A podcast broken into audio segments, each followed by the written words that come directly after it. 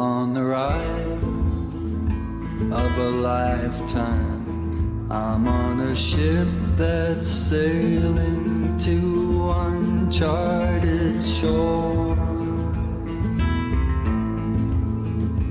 And I won't be coming back here anymore. I'm on a wave, I'm on a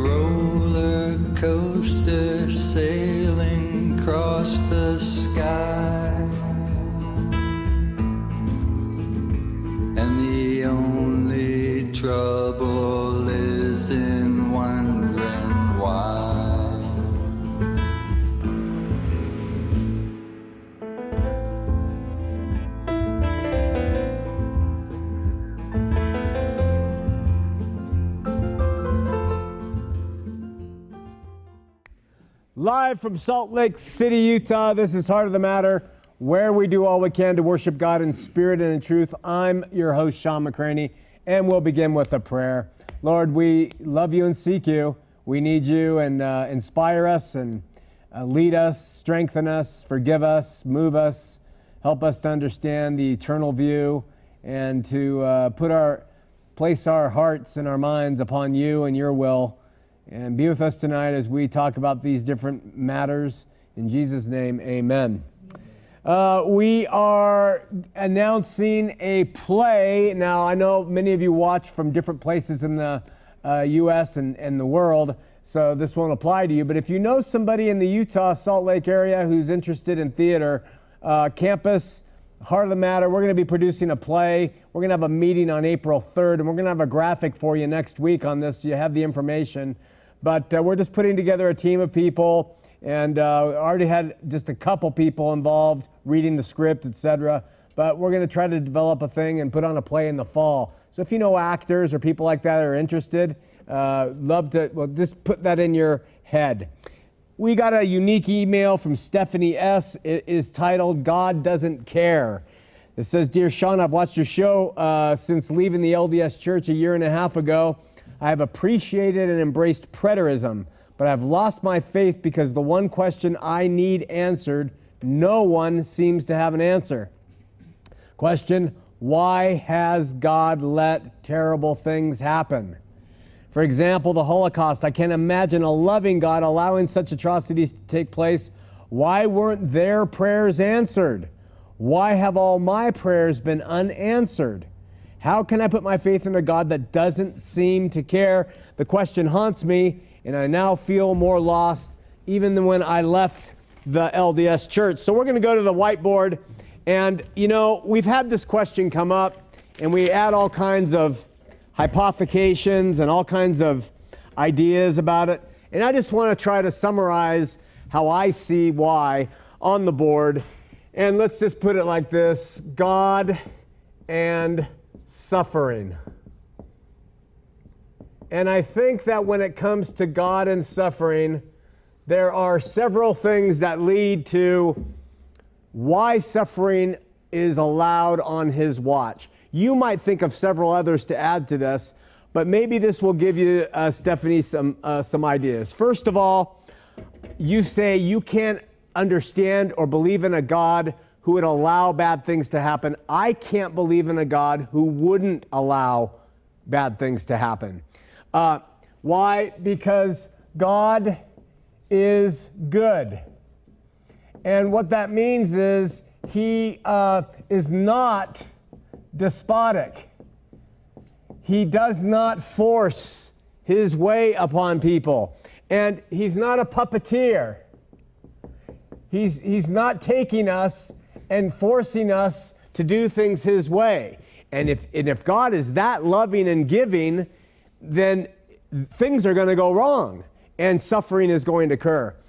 If he was not a good God, he would meddle and interfere with every single choice, every single event, every single outcome ad nauseum, so that we lived in this perfect world, which really wouldn't be perfect. It would just be perfect because He's constantly making it such. So, the first thing I would suggest is God is good and he's not a meddler. And being good, I would suggest that, secondly, God does not force, but he allows for free will. And allowing for free will, he allows all of us to act. Do we have proof of this? We do in the Garden of Eden. When he says, Look, I've got a tree, don't eat of it. The day you do, you're going to die. But he gave them the choice. He didn't force them to, he didn't stop them from, he allowed them to introduce death into their own lives. Would a good God allow somebody, a human that they created out of love, to commit suicide? They, he would. He would because he believes in freedom. That is paramount. And if he doesn't believe in freedom, then he's a despot, right? And so there's another thing. He doesn't stop us, he doesn't fix all the results of our actions, he allows them to go on. Third, I think that God has the long view in mind. And when I say that, I think that we have a human view in mind. We have, hey, I was born in, on this date and I've been living for 70 years and these things have happened. Where has God been? But God isn't looking at this little tiny uh, phase of one person's human life or even the, the, the nation of Israel over the course of 1,500 years. He is looking at the eternal view. And with that in mind, he is orchestrating and allowing these things to go on. And we might say he's a terrible God for allowing the Holocaust to occur. But in the long view, it could be so much good ends up happening from him allowing it. We don't understand it.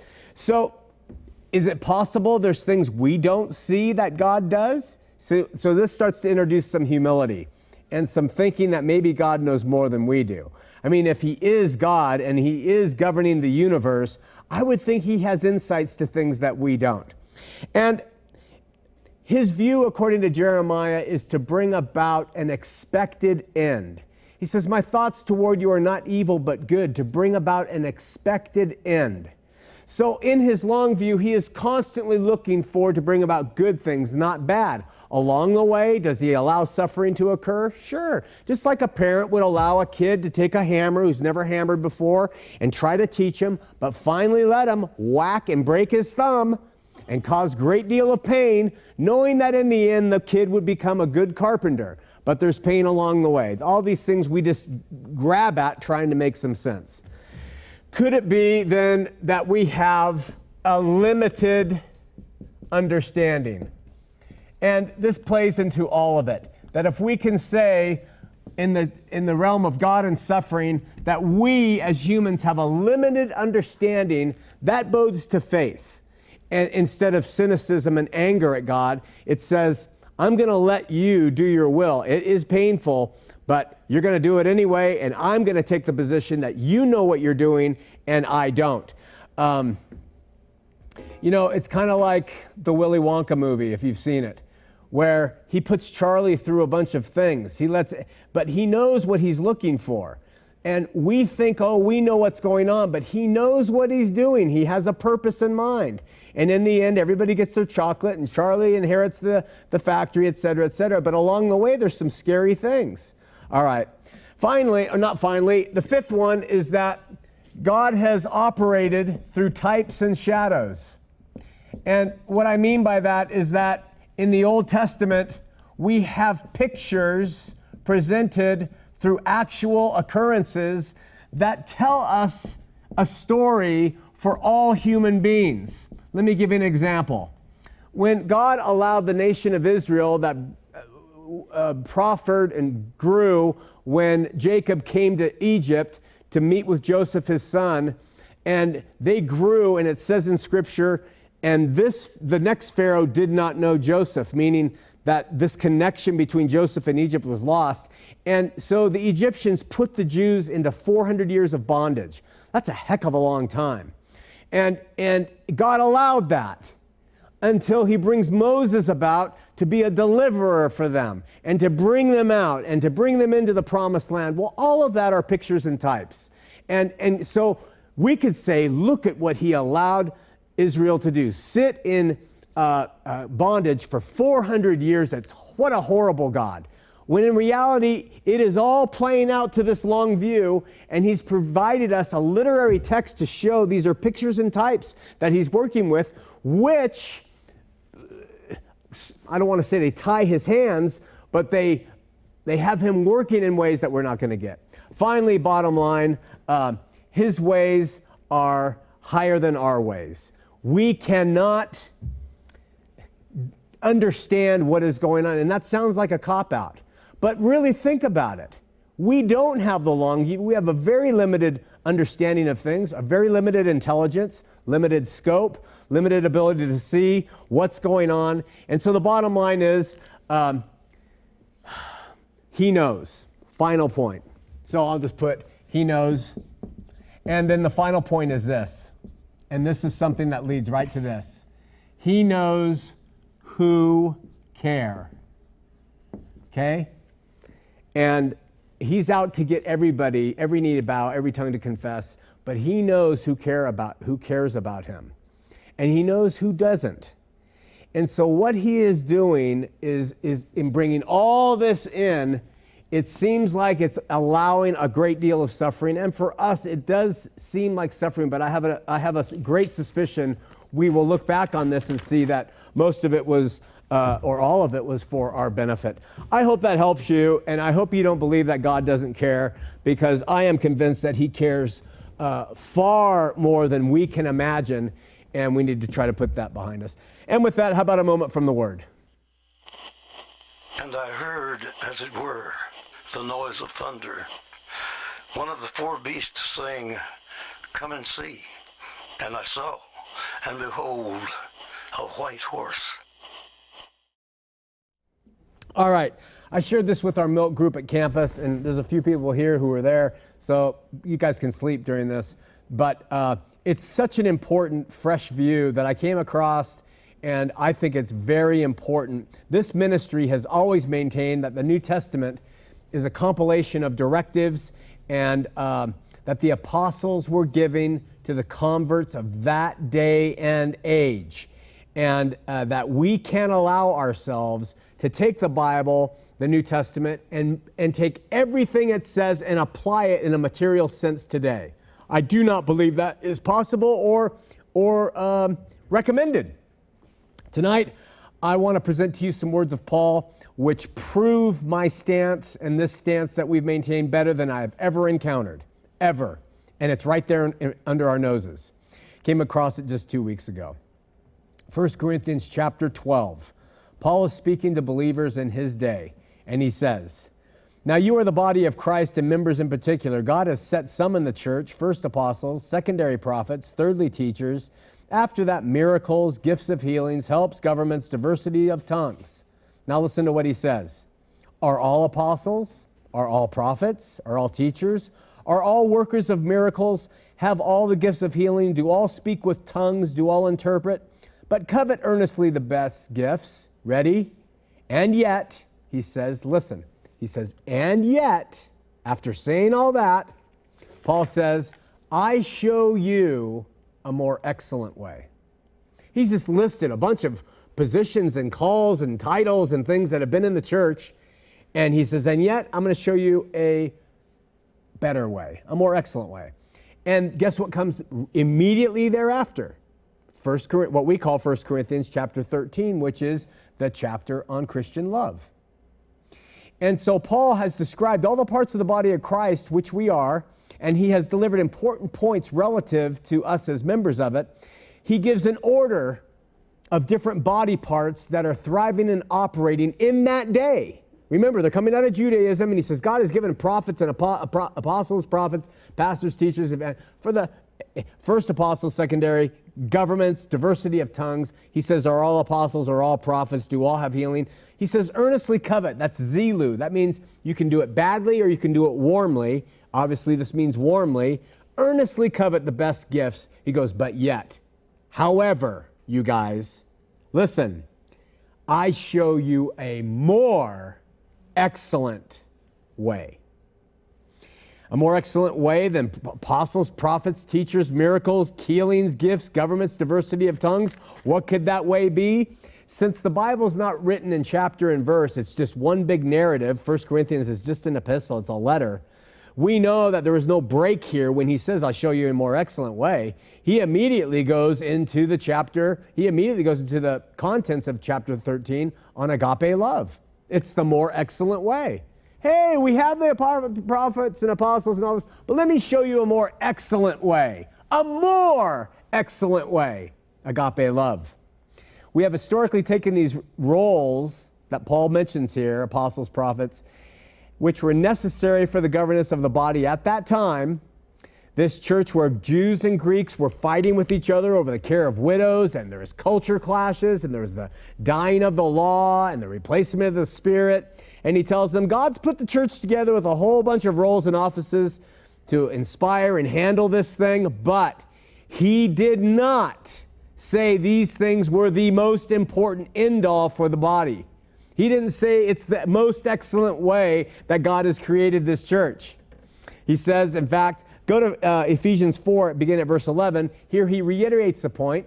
Here he says, and he, God, gave some apostles and some prophets, some evangelists, some pastors, teachers, for the perfecting of the saints, for the work of the ministry, for the edifying of the body of Christ, until, until we all come to a unity of the faith and of the knowledge of the Son of God unto a perfect man, unto the measure of the stature of the fullness of Christ, that we henceforth be no more children, tossed to and fro, carried about with every wind of doctrine, by the sleight of man and cunning craftiness, whereby they lie in wait to deceive. He goes, but speaking the truth in love, may grow up unto him in all things, which is the head, even Christ and then he says, starts talking about the whole body fitted jointly together. He says, every part makes increase of the body unto, and he ends it with, edifying of itself in love.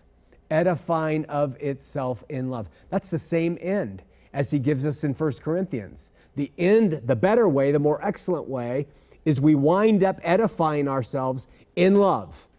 And, it, and, it, and he, right there in that passage, shows forget all you want the better way to operate, get rid of all the callings and, and orders and rules and things. I strongly suggest that that's the case.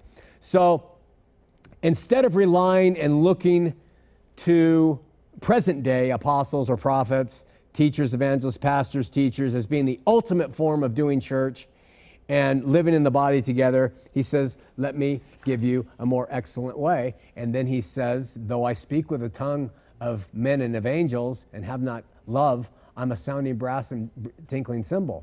He's talked about speaking with tongues earlier. He says, God has given us gifts and tongues and, and apostles and prophets. He goes, But though I speak with tongues, he goes, and I don't have love, I'm, I'm a sounding brass. And though I have the gift of prophecy, he talked about having prophets and apostles, though I have the gift of prophecy and understand all mysteries and all knowledge and have all faith and could not move, uh, that I could move mountains and have not love, I'm nothing.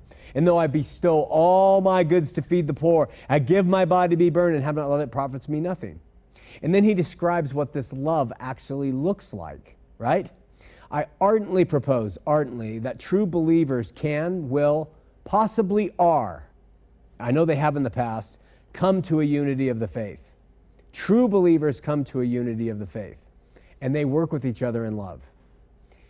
Immature believers are going back to the order and the prophets, the apostles, the pastors, the teachers, the teachings, the tongues, the all these things until they can come to a unity of the faith. But absolute maturity in Christ are when true believers come and they allow love to reign over them because it just replaces the need for all of that stuff. And I'm convinced that with the destruction of Jerusalem and the temple and the priesthood and the law and the nation of Israel and all the things of that former economia, that God has opened the way for true love by his spirit. We, when we go back, it's we've gone backward in the faith when we start building up these, these systems that God has given them in the early church to have, instead of just living by love and not, be, not letting every wind of doctrine push us apart and drive us around. This day of which I speak was described in the Old Testament. You remember. I've talked about it before. This is where in Hebrews 8:10, he quotes the Old Testament where God says, "This covenant I will make with the house of Israel in those days, the days of material religion, saith the Lord. I will put my laws into their mind and write them in their hearts, and I will be to them a God, and they will be to me a people, and they shall not teach every man his neighbor and every man his brother, saying, Know the Lord, for all shall know me from the least to the greatest. You notice he says, Not teach, that means not teachers. I'm a teacher. And yet he's saying we don't even need that. He is literally saying we don't even need teachers there in that day because God will write his laws upon our minds and our heart. So all we have to do then is just love. Don't believe me? The apostle John touches on the same day and he says in 1 John 2 27, but the anointing which you have received of him abides in you, and you need not that any man teach you. He is talking about the place when we leave all those positions behind, playing church, getting together, making sure we're trying to echo what's written in the New Testament of the apostolic church. And he says, listen, you don't need that any man teach you, but as the same anointing teaches you of all things and is truth and is no lie and has been taught, it abides in you. He says you don't need it. We have the Spirit, we have the Bible, we read it. The term didaskalos there is for teacher, and, and that's where we get didactic. That's where we get someone saying, This is how it is. That's where we get didactic. That's a didactic statement. This is what you need to believe. And, and, and we have no need for that. And so, am I talking myself out of a job? Absolutely. Really. We get up to try to learn the Bible, but in terms of you must do this and that, if there's love, we don't need it. We don't need it as proven by Paul. We have the Spirit and we have the better way. Therefore, the writer of Hebrews says, listen, this is radical, and we'll wrap it up with this. Leaving the principles of the doctrine of Christ as a foundation, leaving them where they belong, let us go on to perfection. Okay? That perfection is found in love leaving the principles of the doctrine of Christ, not laying again the foundation of repentance from dead works. Don't stand up and, uh, and di- with a didaskalos didactically tell people about repentance. He says, not laying again the foundation of repentance from dead works and of faith toward God and of doctrines of baptisms and of laying on of hands and of resurrection from the dead and of eternal judgment. If we will do, this we will do, he says, if God will permit. So we pray that God will allow all of us in the churches to just replace the didaskalos with love, worshiping Jesus, praising God, seeking how to help one another, hearing the word, worshiping Him. But we don't need to didactically come down on people. It's proven by Paul saying, I will show you a better way. And in the presence of that better way, he describes what it looks like. He says this better way is long suffering, it's kind, doesn't envy, it's not self promoting, it's not arrogant, it behaves, it's not easily provoked, doesn't think evil of each other, doesn't rejoice in evil. It's a love that has joy in the truth. It's a love, look at how he says it, bears all things. It's a love that believes all things, believes all things are possible, all things could be. God could reconcile everybody. It's possible that maybe everybody won't burn forever in hell. All these things, it believes all things. This is that love he's talking about. It hopes all things, it endures all things, and it's a love that never fails. This is the more excellent way. The other ways will bring division and as proven by the early church, they will bring division. But, and God has provided them, they were good. But there's a better way, Paul says. And I hope that uh, we might start to look at it. All right. Last week we talked about the LDS and Christian ideas relative to the term only begotten. Tonight we're going to continue to talk about Jesus, but not as the only begotten, but as the firstborn. A topic which often places the LDS people at odds with Christians because of the divert, div, different way that they see Jesus as the firstborn. Okay? It's close to the only begotten, but it's not the same. To a Latter day Saint, Jesus is the firstborn spirit to whom all other spirits are his junior. He's the firstborn of Heavenly Father and Heavenly Mother spiritually, of whom all the rest of everybody of humanity and I guess demons too, devils, are lesser than him. In other words, to the LDS, Jesus is admittedly the firstborn of all spirits, but since all human beings and demons are created spirits of Heavenly Father and Heavenly Mother in a pre mortal existence, Jesus winds up being our elder spirit brother. Okay? And this is the thing that rocks the minds of Christians when they hear about Mormonism. What do you mean Jesus is our elder brother? It is absolutely, he is absolutely viewed in this sense. Brigham Young said, as Charles Harrell quotes, other humans are his junior, quote. Brigham Young said to Jesus, other humans are his junior, meaning first, cre- first uh, born of the Spirit, and we are second, third, fourth. In the LDS Journal of Discourses, 18290, Orson Pratt said, quote, How long since the Savior's birth took place is not revealed. It might have been unnumbered millions of years for aught we know. But we do know that he was born and was the oldest of the family of spirits, end quote. Okay?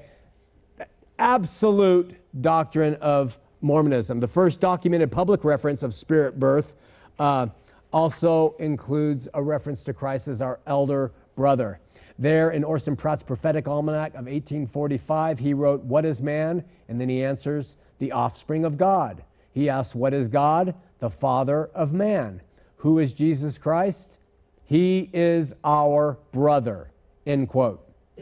Uh, Brigham Young, six months after Joseph Smith's death, said publicly, Christ is our head and elder brother. End quote. That's in uh, the Nauvoo Journal, page 178. So, this stance, echoing language that comes with it, uh, that Jesus was the firstborn spirit and he's our elder brother, has rolled forth and is normative in the minds of LDS people who haven't, who just regurgitate what they've been taught. That's, I mean, at a, a fast and testimony meeting on a Sunday, you hear I'm thankful for uh, Jesus, my elder brother.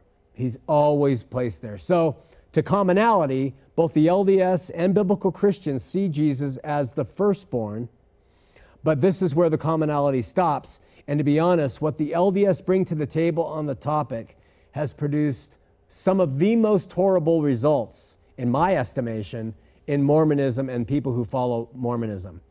Uh, one of the biggest black lines between the way biblical Christians see Jesus as the firstborn and the way the LDS see him is this unique idea that there was a spiritual premortal existence of every human creation or angelic creation, to be honest. And uh, in other words, the LDS teach that all of us were spirit children from Heavenly Father and Heavenly Mother or mothers before coming to this earth, Jesus included. He was just the firstborn or elder brother to all of us. The Bible clearly suggests a reverse order.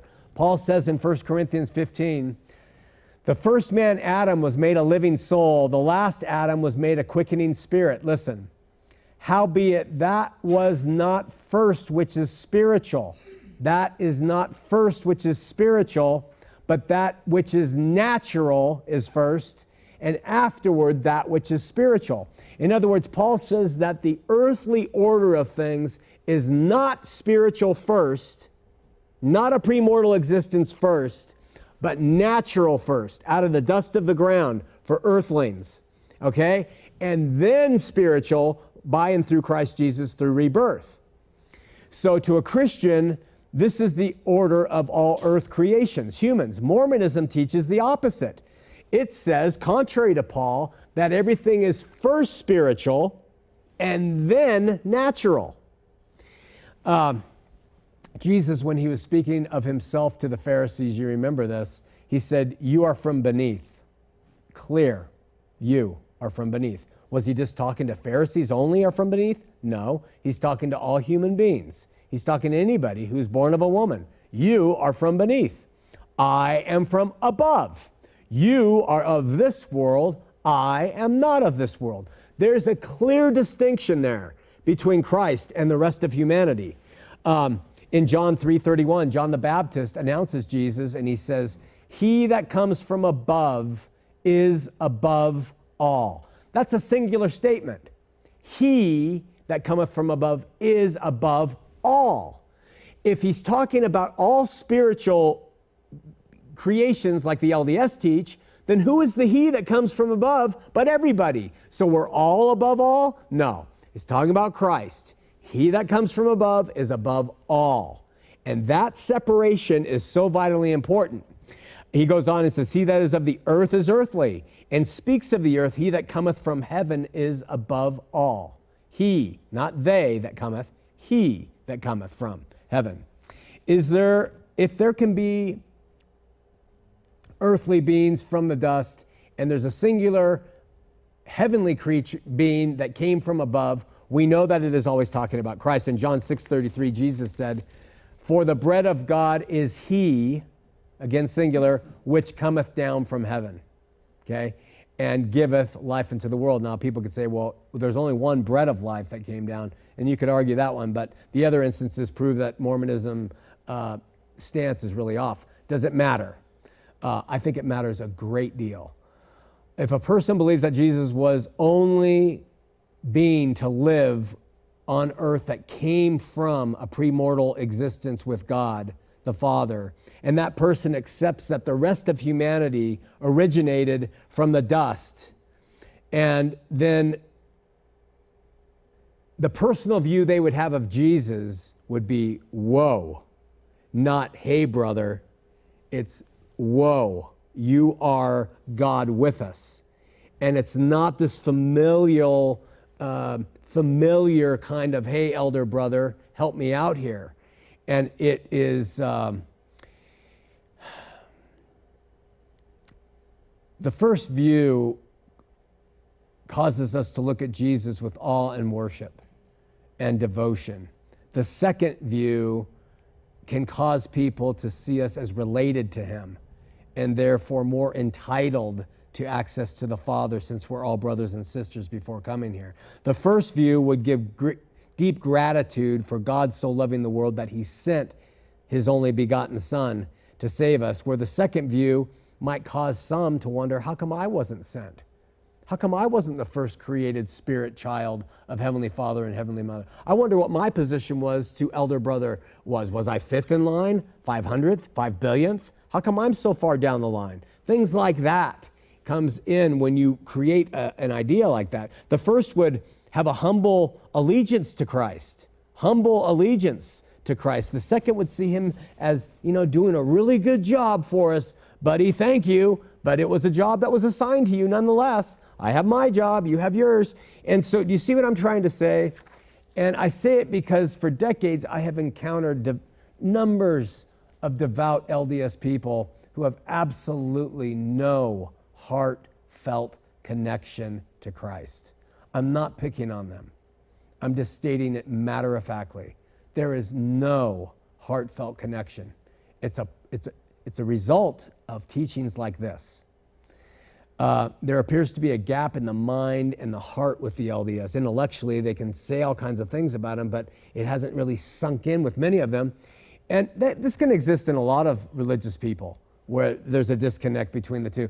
But the LDS have a real difficulty as a whole. If a person believes Jesus was just a man, they're going to face a certain number of obstacles to really seeing him for who he was, which is life eternal, to know God and Jesus Christ, whom he has sent. That's life eternal, to know them.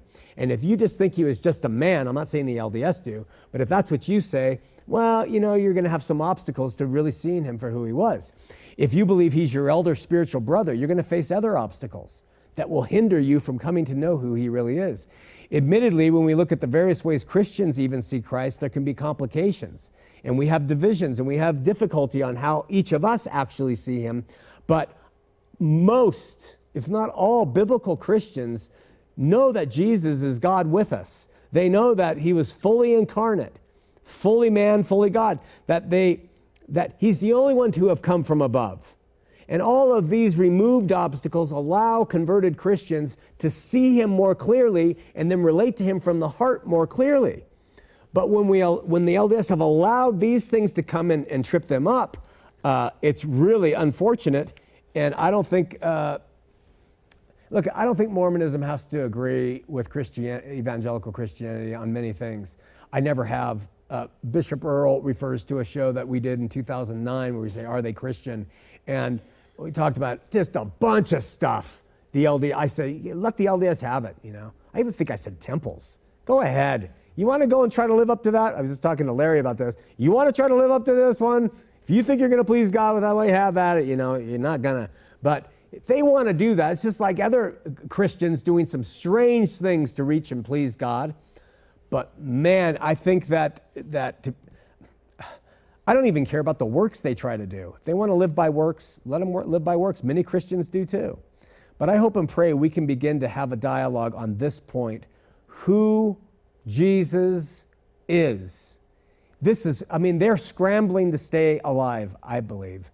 If they can just admit that He is the only one to have come from above, if, that, if they would just admit that, it would shock all the who are these children coming down songs and premortal existence things, but it would realign Christ really well and it would start causing Latter day Saints to say, wow, okay, I appreciate him differently. My suggestion. And um, so maybe we can start dialoguing out on the, the social media where Jesus said, I am from above, you are from beneath and taking that into account. Let's open up the phone lines 801 590 8413, 590 8413. We're going to take a look at this spot. And we'll come back to emails and Byron from Canada.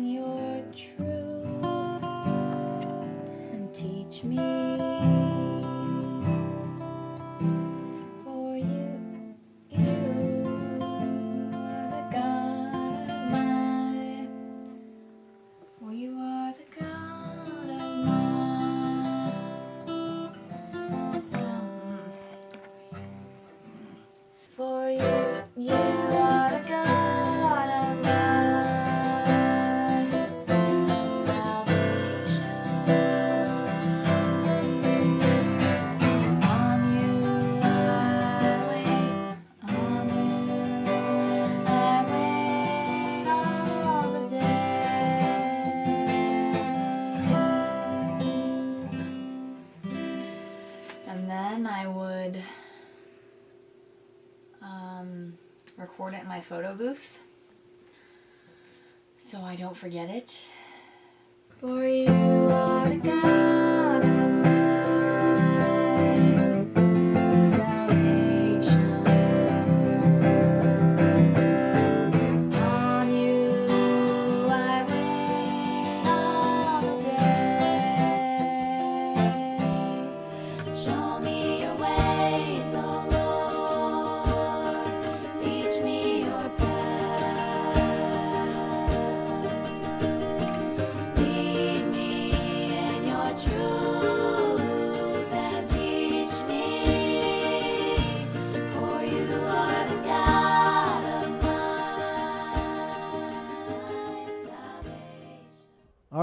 back. Let's go to Byron in Canada.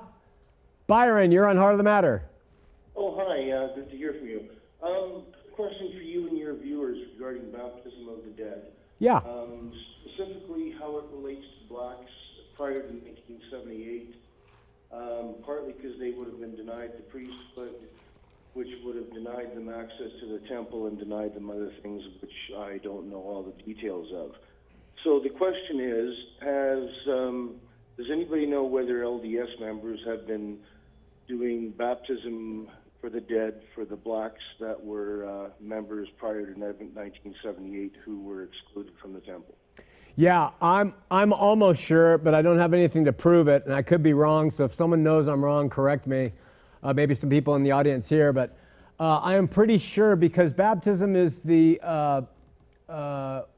uh, uh, uh, you could black uh, people could always be members of the church, and you become a member in Mormonism through baptism.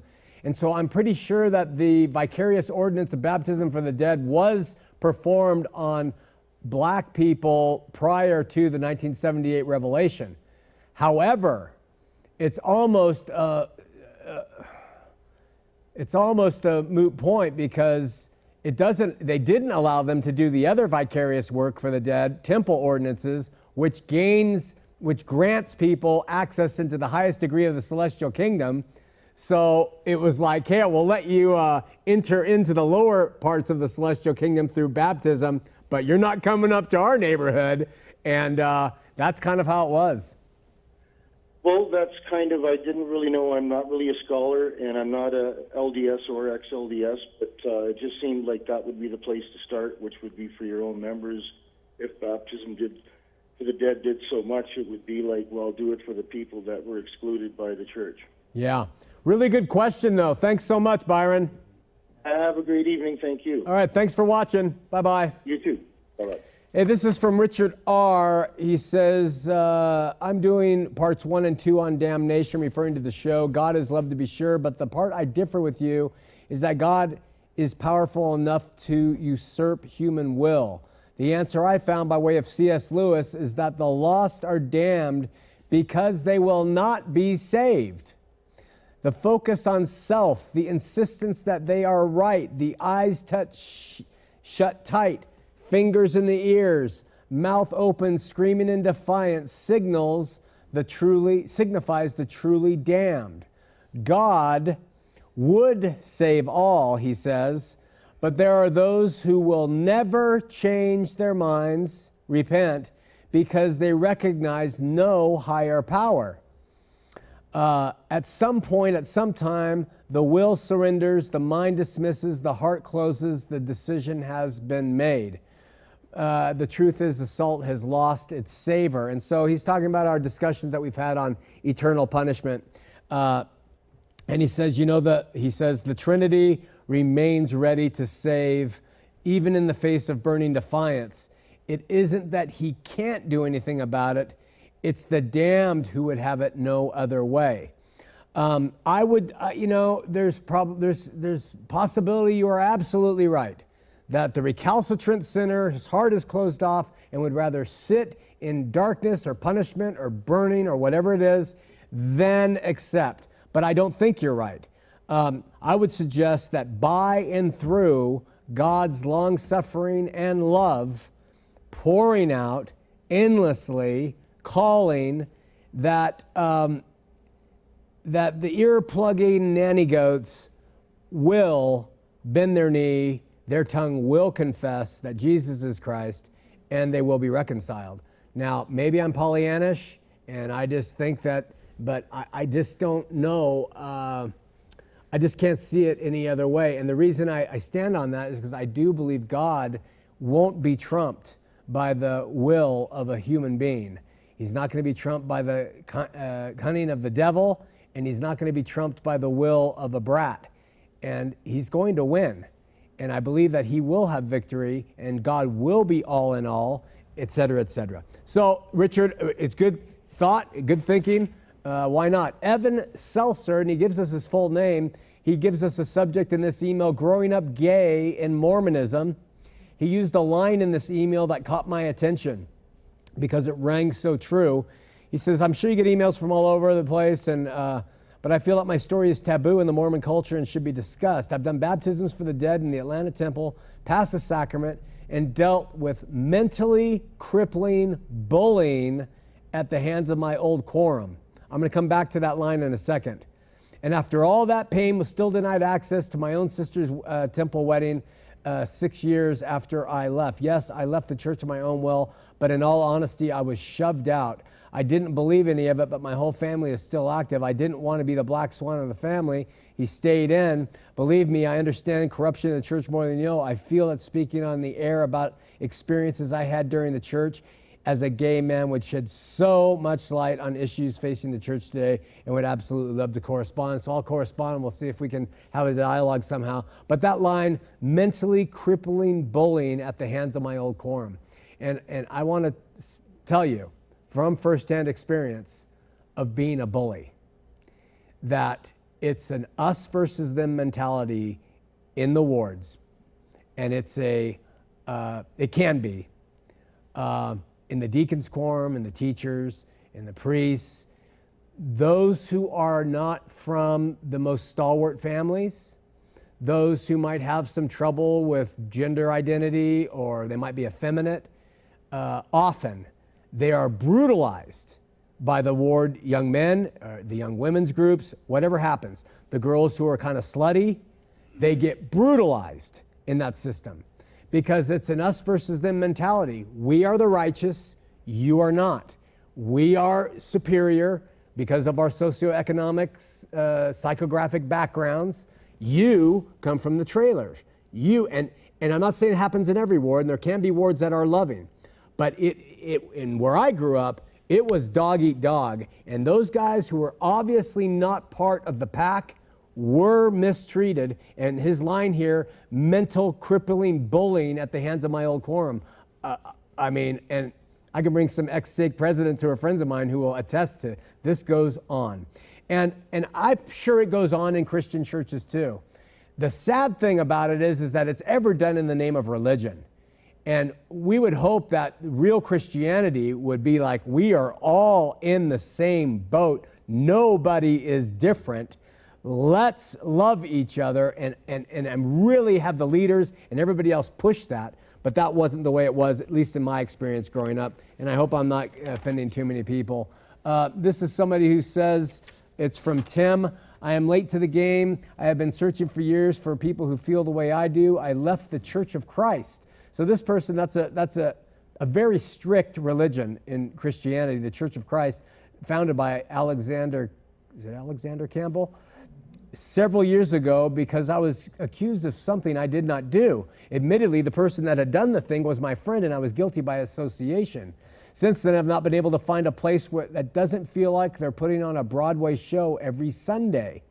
I have started working nights and needed something to listen to. I started catching up on uh, the heart of the matter, uh, and I see that we're cut from the same cloth. My oldest dead daughter is rapidly losing uh, a war against captivity in sexual identity. Since I have not been involved in the church, most Christians she knows are very hypocritical, especially her mother, who only views her religion and is condescending. Of course, teenagers uh, do the same. And he just goes on Do you have any advice? What to do? And it's tough. This is this is in the same thing, same week, different emails, different parts of the nation, sending it in. And in the Church of Christ, he saw ostracization, and in all these religions shouldn't be that way. We should go to the more excellent way, and that is what Paul said. Off air, uh, but on this uh, screen, Sean, I attended your service as a guest of the Erskines. That's Earl uh, Erskine, Bishop Earl.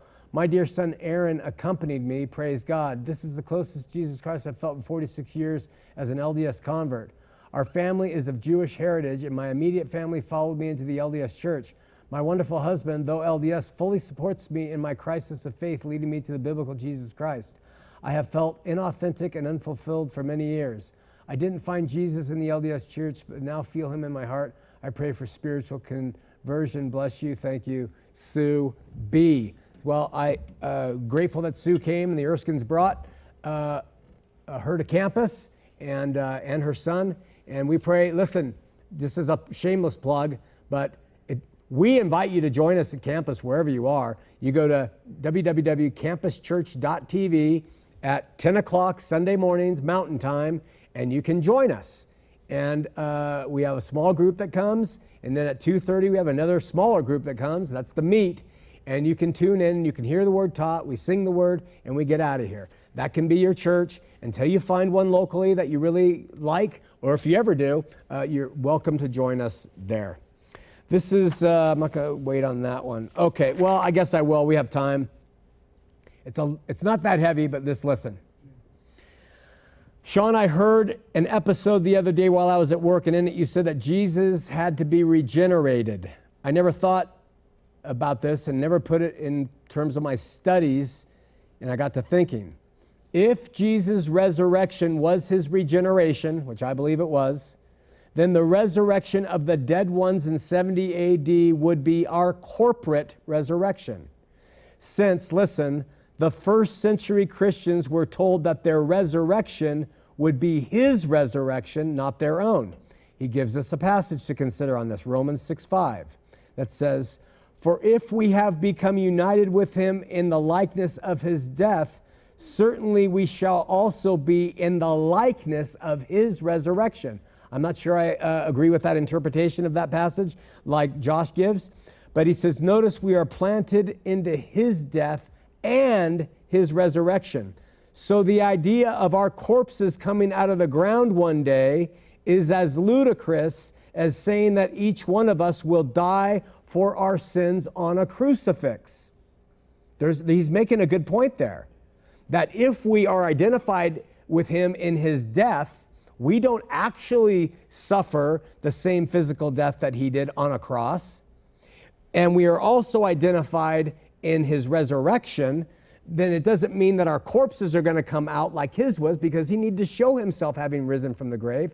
And that fits perfectly with Paul's explanation that resurrection is a from a corruptible, mortal, material body to an incorruptible spiritual one. So I think he makes a point there. He says, So then they were born again in prolepsis, that means in anticipation by faith and the guarantee of the Spirit. And so what he's saying is that salvation, gener- regeneration, atonement, resurrection, fit in the same, they're like different facets of the same diamond. And uh, would I agree with that? And I, and I do agree with that in a, in a large extent. We're going to have some differences. And I know that was kind of a perfunctory view of what he said, but I think there's something to that because we are so adamant about we're going to rise up from the grave that my grandpa, great grandpa was in 400 years ago, buried in the hill over there. That is not consistent with us dying with him if, I mean, if, if we're going to take resurrection literally, then we need to take being crucified with him literally too, is what his point is. All right? Uh, Ken writes about his daughter being sucked into the Mormon faith. Ken, I'll get to that next week. With uh, five minutes left before we sign off tonight, I want to note something that I find meaningful. All the talk we've done over the past few years regarding subjective Christianity leads, if you haven't thought of this before, to Christianity in the individual as being more of an art than a science. Now, if you take people groups, people who are scientifically based and people who are artistically based, you have very different ways of approaching things.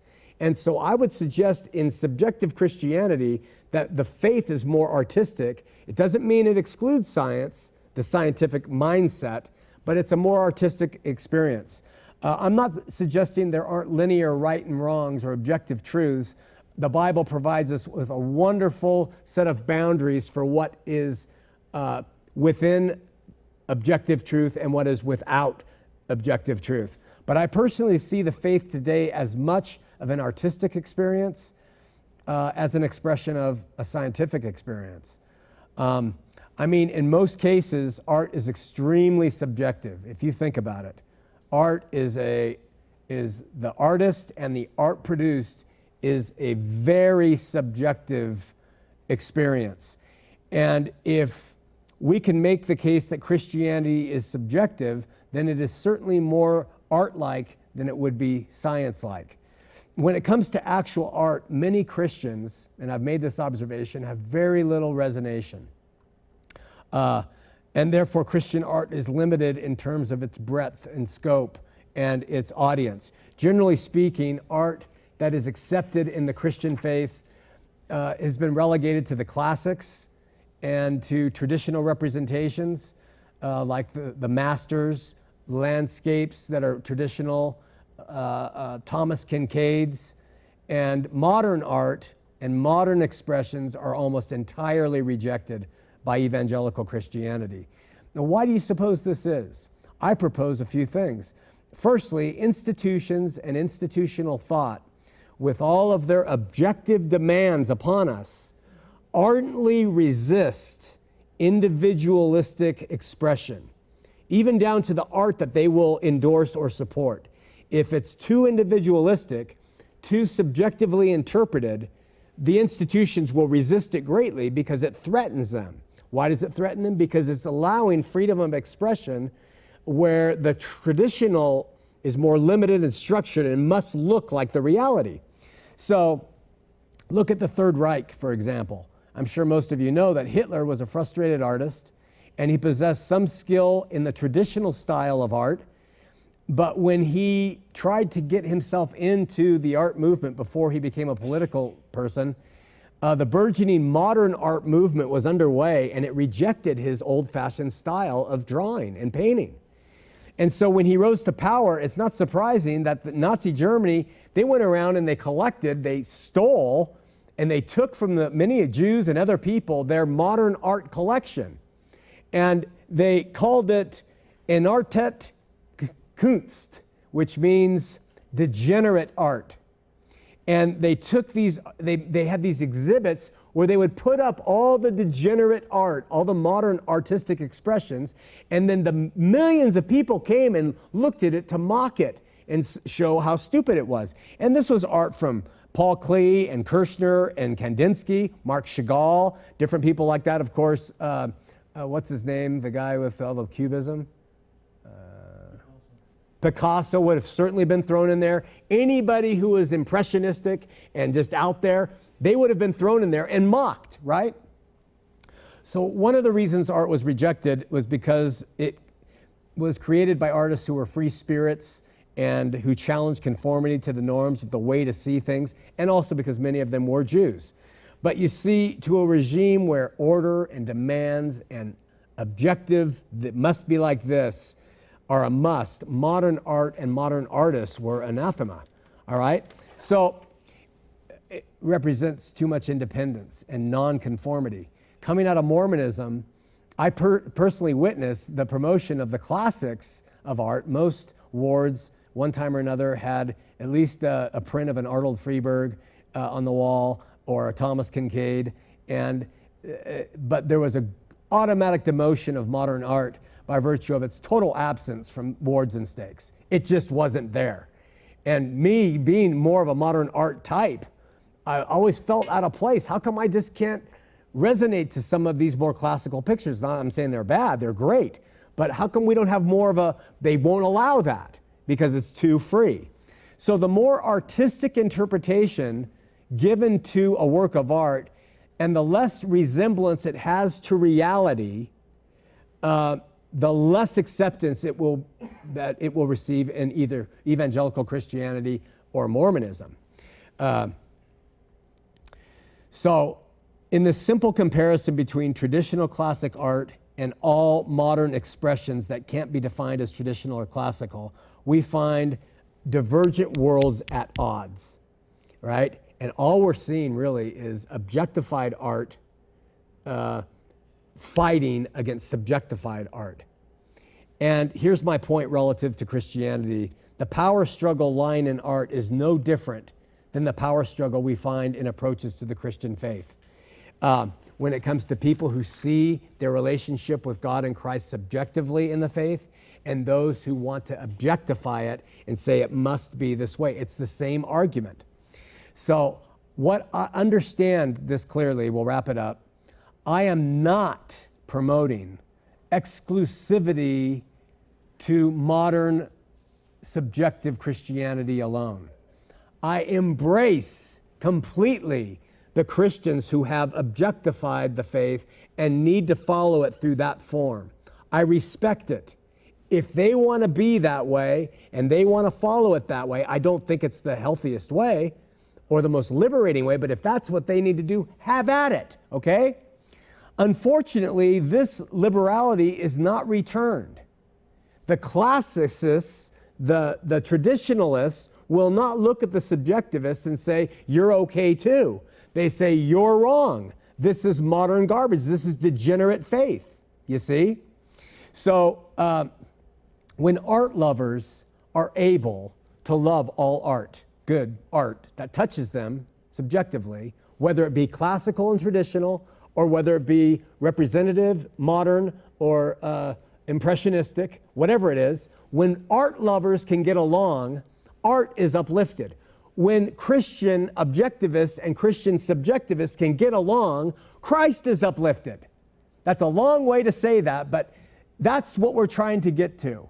And a subjective Christian should never look down their nose at Reformed or Orthodox Presbyterians or Mormons or Catholics or staunch uh, Pres- uh, Baptists or whatever. They should say that is how they are going about it. But we hope that the other side will look to those who are much more free and much more subjective in their faith and allow them to exist too. And with that, join us next week here on Heart of the Matter. I'm on a ride, going nowhere. I am an existential cowboy on the wind. And I won't be coming out, I'm going in. This man's awake. A storm's arising, the dawn's waiting till a hundred monkeys know. And I can feel the light till monkeys start